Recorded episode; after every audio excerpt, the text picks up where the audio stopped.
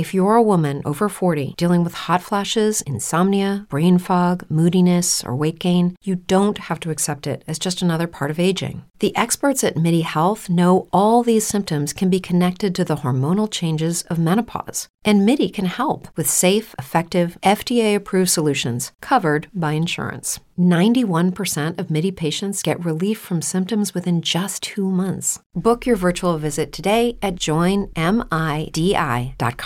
This is FCB Radio, where real talk lives. Visit us online at fcbradio.com.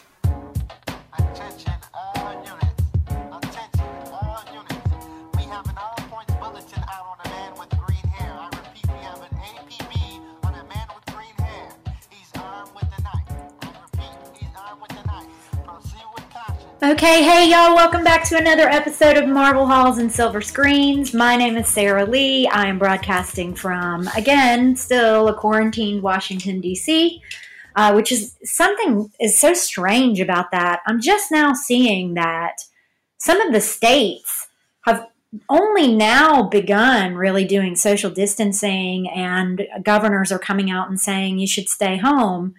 We've been doing that in DC. I know my office closed on March the 9th. So, I mean, we're all still working, but no one's been into the office since then. So I just find it very odd that some of the states are this late in adopting these measures, at least officially. So I only mention that because, you know, we're all living it. Um, welcome to it if you're one of the states that's just joined. Um, you know, it can make you feel a little stir crazy. I'm sure everybody knows that, but um, but it's it's for a good uh, it's for a good reason, and I think that um, it, from what I can tell, based on what I've been reading, it is having some effect. One of the things I know that I've seen is that the um, the actual flu curve, uh, not not COVID, but influenza A and B, that that curve has flattened this year. So whatever we're doing, we're doing well. Um, so that's very good to know, and you're going to hear a lot of um, a lot of news reports that are going to counter and challenge that. But I would encourage you to stay positive and know that we've got really, really good people dedicated to working on this. And I think, based on what I've heard Donald Trump say, we are going to see some relaxing of those restrictions, uh, suggested restrictions, because nothing's mandated, obviously, at the federal level. Uh, but we're going to see some of uh, some relaxing of that, which generally, to me, indicates that things are um, turning a corner. Again, you won't. A lot of the news reports you see are not going to say that. They're going to say that it's a binary choice, and that you know we're not out of the woods, and um, grandma and grandpa are going to die because we uh, start to go back to work. I don't think it's that simple. So again, I encourage you to stay positive and read everything you can because there's more information out there than just that. Okay, so that said, um, I am going to talk a little bit on today's show about coronavirus because I just wrote a piece that I'm not sure if it will be out by the time um, I publish this. I think it will be. I think it's going to be up later this afternoon. So um, hopefully, and you know, it's Friday morning, so hopefully it will be out by the time um, by the time I publish this, so I can link to it in the column. But I wrote a piece on this interesting political battle over the treatment hydroxychloroquine. Um, that's been, it's actually in clinical trials right now in New York. But doctors are allowed to prescribe it because it's already been FDA approved for other uses. And off label drug use is really not uncommon, it actually happens fairly frequently. So, um, so, but there is a political battle brewing over this. And so I just wrote about it and I want to talk a little bit about that. In the second segment of the show, I will review the adorable new Disney Pixar film Onward. Uh, I watched it last night.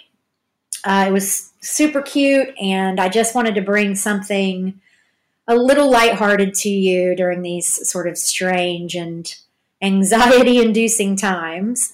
Um, so I'll review Onward. And then in the final segment, I want to talk about an interesting Guardian article that I saw. Um, discussing what effect uh, the coronavirus quarantine and the likely, at least, it may be mild, some are predicting it to be worse, but there's a likely recession because we've all shut down for a few weeks. Um, what effect that's going to have on Hollywood. And believe it or not, this Guardian article says there's a very big silver lining to what the quarantine could mean for Hollywood. So I want to discuss that at the end of the show. Uh, so let's just jump right in. Um, I just mentioned that there is some good news out there related to coronavirus. I think our administration is beginning to feel like uh, we may have done the work, not completely, obviously. This is not something to trifle with. The Southern Hemisphere, for example, is just going into their winter months. And there's some evidence to suggest that coronavirus does better in colder climes. So they're about to probably see it, hopefully not the way we've seen it uh, in the West and in China, but they're, I think, about to deal with it a little bit more than they have been. Um, and there's a possibility that because of that, uh, even if we do a fairly good job of flattening this curve and reducing new cases, we could see a resurgence, which is why, you know, back, especially this fall when flu season hits in the fall, which is why they're working like gangbusters. There's I've mentioned it before. There's an arms race right now to develop a vaccine for this sucker. Um, also, very good news. So it, we're not completely out of the woods, but I do think our administration is seeing some reason to weigh the risk of opening the economy back up, let, letting people get back to work. Letting people go back to church, things like that. Sports uh, maybe coming back here in another month. Um, and I, I i actually understand why they're doing that and i am not hypercritical of that i think you know the predictions of a long-term uh, shutdown on the economy are devastating so we i think we've got to weigh that risk and behave appropriately um, this this sort of doomsday uh, information you'll see about you know we're all we're deciding to kill grandma and grandpa um, to open the economy back up. Those are unfair uh, and, and histrionic um, assessments of this. Um, we are not abandoning our elderly population to this. There are cases uh, that have been reported in places like Spain and Italy where they were doing that. I think there was a story that came out in, uh, from Spain where they were finding just bodies in retirement homes that had just been uncared for and left to die. We are not doing that here. So when you see that kind of, um, you know, uh, assessment of what's happening here, uh, just know that that is not actually the way we're approaching this uh, in this country. We are treating and we are caring for our elderly. So this idea that we're just going to shut, you know, we're going to open things back up and kill the elderly and that they're expendable in this, you know, this new world that we're facing. In this country, that is not true. And if I see evidence of that, I'll be the first to point it out. But I do not see evidence of that. And I find it offensive, actually, that that's the kind of thing that's being used as a political cudgel to try to win points basically against Donald Trump. Uh, it's very disturbing. And that's kind of what my article, which will go up in Townhall later today, is about. It's another political battle related to the treatment of uh, coronavirus. So in New York, uh, a week or so ago, Donald Trump announced that the drug hydroxychloroquine, which is an antiviral, primarily used to tr- it's an anti-malarial drug, and I think other people use it for lupus and some other things like that. So it is actually a prescribed medication that's already on the market and has been approved by the FDA for a while now. Um, Donald Trump, based on some evidence from some clinical trials that had had happened in other places, primarily the most well known is, is in France decided that hydroxychloroquine and uh, with a combination of a uh, an antibiotic called azithromycin, which I think is uh, called Z-Pak. Um, and you may have heard of it. I know I've heard of, Z, of the Z-Pak before. Uh, that that combination was having some effectiveness against the coronavirus. It was actually treating people fairly well.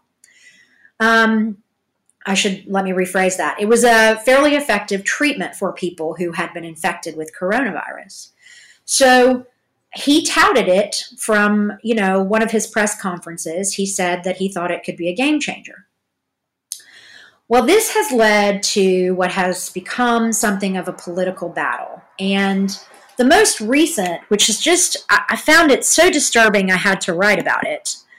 Um, in Michigan, the Michigan governor, uh, as, a, as a response to Donald Trump deciding this, and by the way, as a result of some of these early clinical trials, New York State is is right now in the middle of a clinical trial and and testing this, which I think Dr. Fauci is has been extraordinarily interested in. They're testing it on some of their cases in New York. They're going to be releasing data. I, I, suspect that data to come fairly quickly within the next week, if not within the next few days. It won't be comprehensive, but we'll start to see some discussion of whether or not this is working. Um, but because Donald Trump is touting it, you begin to see stories everywhere about the problems with it and why it, it's a dangerous drug because it has some side effects and uh, you know whether or not people were going to be hoarding it and if people that use it for other maladies could get it. And oh by the way there's this chinese study very small that says it has no effect. It doesn't work. Which right now if you trust anything coming out of china I've got some land and some Florida swamp to tell you. So the governor of Michigan just recently on March 24th, and this is sort of peak politics of this issue. She wrote a letter, her Department of Licensing and Regulatory Affairs wrote a letter that's that basically to all doctors and pharmacists, uh, licensed prescribers and dispensers, where she basically threatened administrative action against doctors' uh, licenses if they prescribed this drug for coronavirus. And it issued a warning to pharmacists to ignore doctors if they ask for this prescription to be filled for coronavirus. Um, she also, the letter also apparently said that uh, healthcare providers are required to report on their other providers if they see them prescribing this drug. Okay, y'all. I, I couldn't resist writing about this. This is insanity. Okay, this is a drug that the FDA has already approved. So the safety, um, the safety portion of it has been approved. Does it have side effects? Yes. I have read that they can be uh, dicey as well. It could, you know, it, it uh, speeds up the heart, is what I'm understanding. It can cause an arrhythmia, which is why it's prescribed and they're holding clinical trials and you're monitored by a doctor. Uh, your doctor would monitor your progress when taking it. Um, so yes, it, you know, it, it's it's a drug, okay but it's already been approved for safety by the FDA. And as far as efficacy for this particular issue, coronavirus, well, that's what the clinical trials are studying, okay? But off label use of drugs is fairly common, it happens all the time.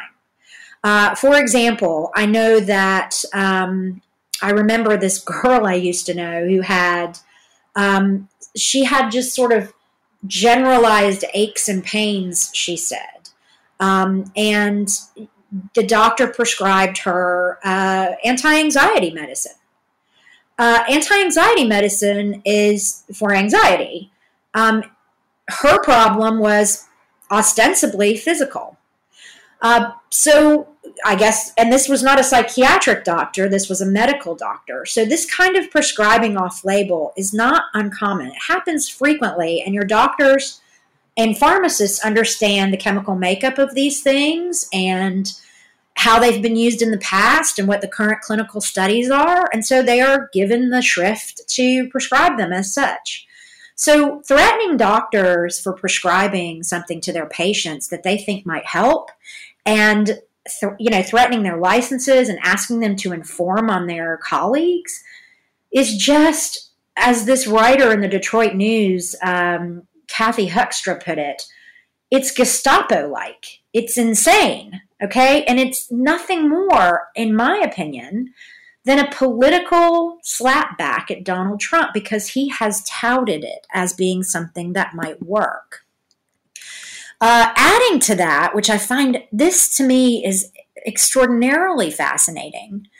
Um, there are places in the world, like I said, the French released this uh, study that everybody's using. Um, and there are places in the that, that they they recommend using this uh, drug to treat coronavirus. They outright recommend it. Um, and then there are other places in the world where they're using it. Um, they're using it as a precautionary measure. Uh, in India, there is an excellent article from the Times of India where the um, in India, you know, it, they have a lot of people. So if they have a pandemic, it's serious for them. Okay. So the Indian Council of Medical Research, a lot of people that live very closely together. It's not unlike China in that way. So if so in other words, social distancing for India is is much more difficult than it would be here.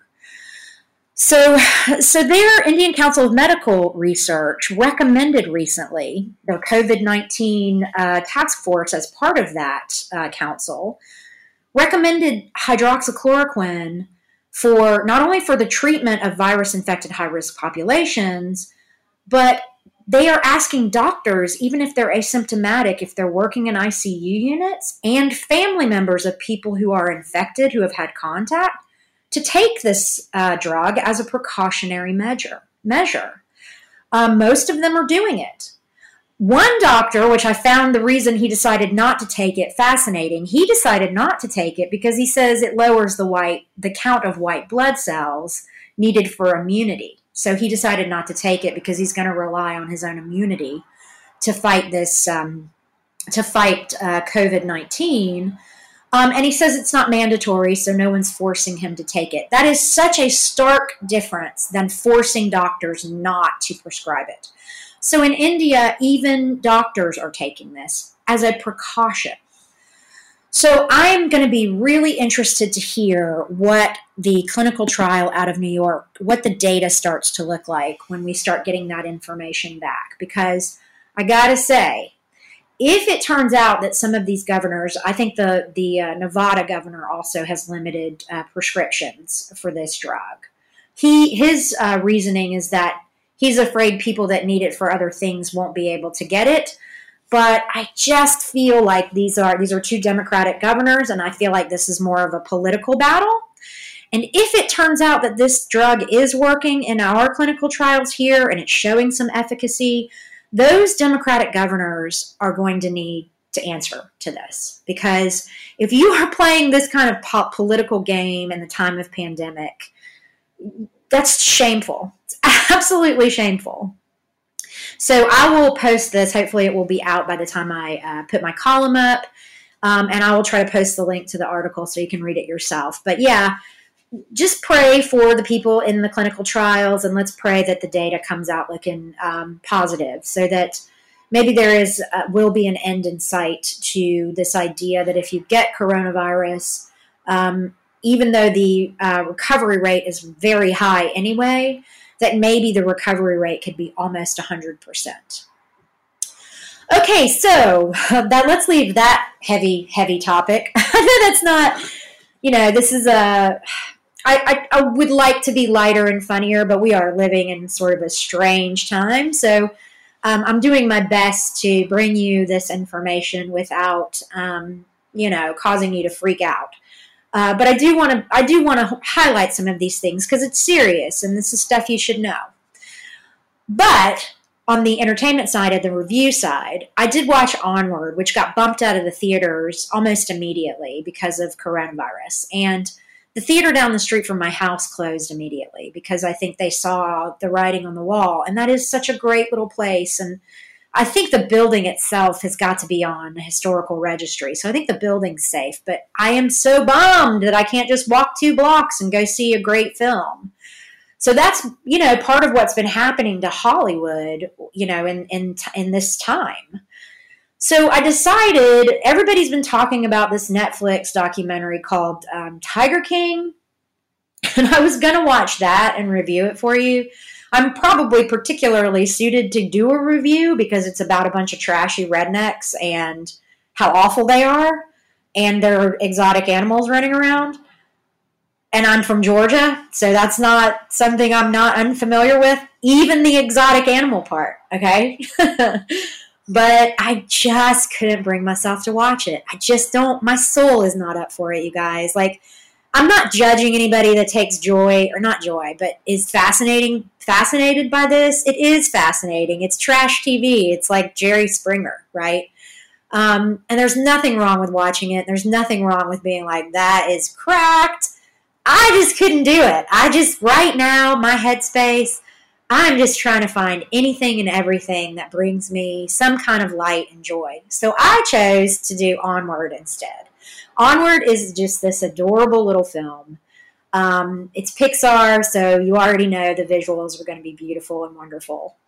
Um, and the stars are Tom Holland and Chris Pratt. They're both great. Um, and it's this heart, it's just this incredible little story about basically about fatherhood and where it exists in unconventional or unlikely places. How how you know caring for someone in a father figure way um, isn't relegated just to someone's actual father. And that's what the film is basically about. Um, it's also about adventure and magic um, and it's great it's awesome for the kids but the message is really good and i read an article uh, the the um, the writer director uh, his name is let me see if i can pull this up um, Dan Scanlon. Uh, he, this is kind of it's loosely based on his own life experience, and so it meant a lot to him to make this. And so, of course, it just was this awful thing that it got bumped out of the theaters right away. You can get it on Amazon Prime. You can buy it. Um, so it's out there. That's how I saw it. Um, and it's something I think during this time, if you have kids, or even if you're just like me looking for something joyful, um, you should you should take it up, watch it. It's it's good. Uh, but he said, you know, it, it, would be easy for him to be bitter that this wonderful little film happened. This the timing of it happened during coronavirus. But here's what he said about it. Given the situation, it's wonderful to be able to share the movie and have people see the film and give some entertainment and hopefully some joy and distraction from all that's going on. It's been wonderful on Twitter and social media seeing images of families watching the movie. They've been sending me wonderful messages about how much they've enjoyed the movie and how much it meant to them during this time. So, yeah, I think given everything, we're happy that people are seeing the film and that the people who are seeing it are enjoying it.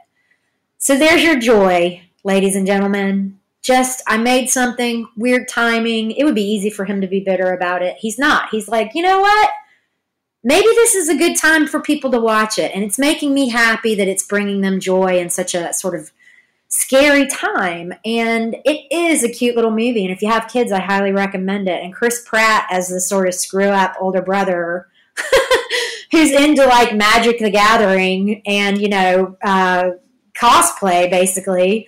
Uh, is fantastic, and you know the mom's character, uh, you know Mama Bear, she's great they go on this quest. They have a van called Guinevere that has a big, you know, unicorn painted on the side.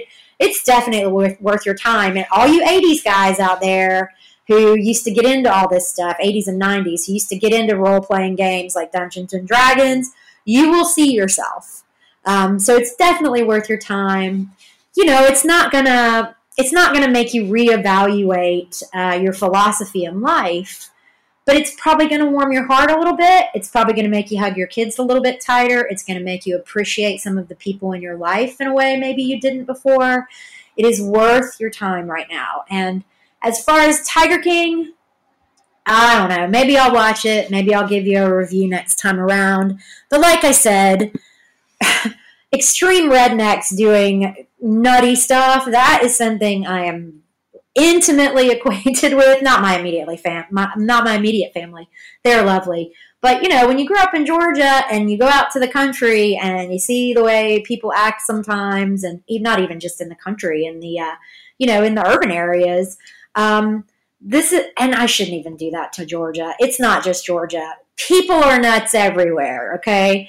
And I just don't know if that was something I wanted to, um, I wanted to talk about. I didn't, I just, I don't think I can fill my head with that right now. As my mother always said, garbage in, garbage out. So, so I didn't do it. And, uh, and I hope I don't sound like an elitist jerk when I say, you know, rednecks doing crazy things, but hey, that's life, right? there are crazy people that do crazy things and yeah so apologies for being a little harsh in my uh, judgment there but there it is.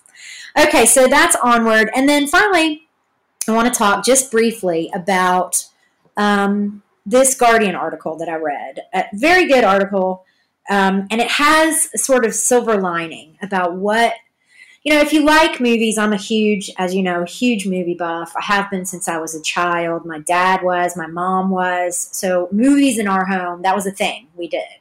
Uh, we went to the movies, we watched movies, we, you know, it's just both my mother and my father. Mom was big into like musicals, you know, the sort of, sort of 50s musicals. Uh, my dad was big into, he liked the dramas and, you know, the westerns and all of that stuff. Um, but a good dramatic film was always at my dad's alley too. Mom liked romances and things like that. So I got the whole spectrum. Um, and so when, you know, when you, when that's sort of one of your things, one of your passions, watching what's happening to filmmaking is difficult. And I have nothing but love for the streaming platforms. I think they're great. I appreciate the convenience of them and they're doing excellent work. But going to the movies is a thing. It's a fun thing to do. And it was a cultural, you know, zeitgeist, basically. Um, and it's changed. And this Guardian article has this awesome, uh, the name of it, the headline is Could Coronavirus Enforced Streaming Mean Better Blockbusters? And the idea that they present is that because the technology in filmmaking had gotten so good, we started getting really bad films with just a lot of really good visual effects, right? The films were terrible, the plots were awful, the acting was bad, uh, the writing was terrible, but you know they could they could wow you with all these visual effects, and that's all that mattered. Well, the the idea in this article is that because streaming now has it's not going anywhere. It's getting bigger. The production on production level of streaming uh, work is is, mu- is getting much better. It's probably just going to keep getting better. This article says, well, maybe that means that in order to have the true cinematic experience, because there's no doubt seeing something on the big screen is viscerally much different than watching it on your computer at home. Um, that's why in the 80s and 90s, surround sound was the thing. You wanted the theater experience. This article postulates that this might mean that that theater blockbusters, cinematic, you know, films meant for the cinema, meant for the movie house, are going to get better. They're going to be visually still really good, but they're going to have to start having better characters, better writing, better ideas. Um, and that might, might might actually mean a better movie going experience, and it might bring people back to the theaters. I personally think there's a pragmatic question too about the cost of what it you know to go to a theater, how much it costs for concessions and things like that. Um, and I understand, you know, why those costs exist. Obviously, you know, it costs money to run a theater, so you have to offset those costs somehow. Um, but uh, I think that, and, and that's got to be addressed because that's the most, you know, that's the most pervasive complaint I've heard is like, it's $10 for a soda. Sorry, a Coke. I'm Southern. A Coke at the theater. And nobody wants to pay 10 bucks for a Coke at the theater. Um, and so that that's the most pervasive, it's, you know, uh, complaint I hear about movie going. But I do think there's something to this idea that if theater, if, if filmmaking uh, that is designed to be shown in cinemas um, gets better, the quality gets better. They you may this article may have a point. People might uh, prefer to see certain films on the big screen. I know I would. So it's just an interesting idea, and I hope Hollywood takes it seriously because look, as much as I criticize Hollywood for their politics often, and I do do that quite a bit. But then they criticize me for mine. If they knew about me, they would. Um, that is where creative people land. And I love creative people. Creatives are some of my favorite people. They bring us art and music and, uh, you know, the reasons that we stay alive, to, to paraphrase Robin Williams and Dead Poets Society. Um, you know, it's not just the daily humdrum in and out, it's the things that spark our hearts, right? So I love them and I, and I want Hollywood to keep doing that. Um, we'll stay with the politics out here in DC. You guys be your creative selves. You can talk about us. That's great. Um, but yeah, just bring us the art. That's what we're hungry for. And maybe coronavirus will shift some of that a little bit, as this article says. Okay, so that's my show. I'm still feeling very guilty about talking about rednecks like that. But I guess as a Southerner, you just, you know, that's how we talk about things in the South. So I hope you'll forgive me. I'm not trying to be an elitist. Um, so yeah, so that's the show for today. Uh, y'all stay safe. Um, keep your chins up. Get outside. It's beautiful in DC today. I don't know where you are, but if you can get outside and take a walk, go for a run, breathe in the fresh air, do that. I cannot stress how much of a you know mind clearer that is during these crazy times. Um, and as always, be nice to yourselves. Be nice to each other. Uh, take care, and we will see you again next week.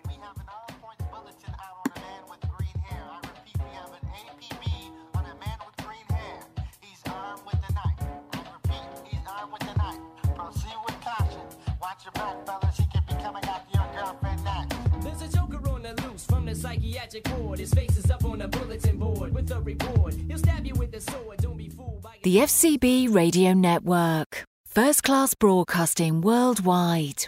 Hi, I'm Dr. Amy Acton, Director of the Ohio Department of Health. To prevent coronavirus spread, wash your hands often, cough or sneeze into your sleeve, don't touch your face, and do stay home if you're sick. Brain fog, insomnia, moodiness, weight gain. Maybe you think they're just part of getting older, but MIDI Health understands that for women over 40, they can all connect to menopause. It's at the root of dozens of symptoms we experience, not just hot flashes. MIDI clinicians are menopause experts offering safe, effective, FDA approved solutions covered by insurance. 91% of MIDI patients get relief from symptoms within just two months. Book your virtual visit today at joinmidi.com.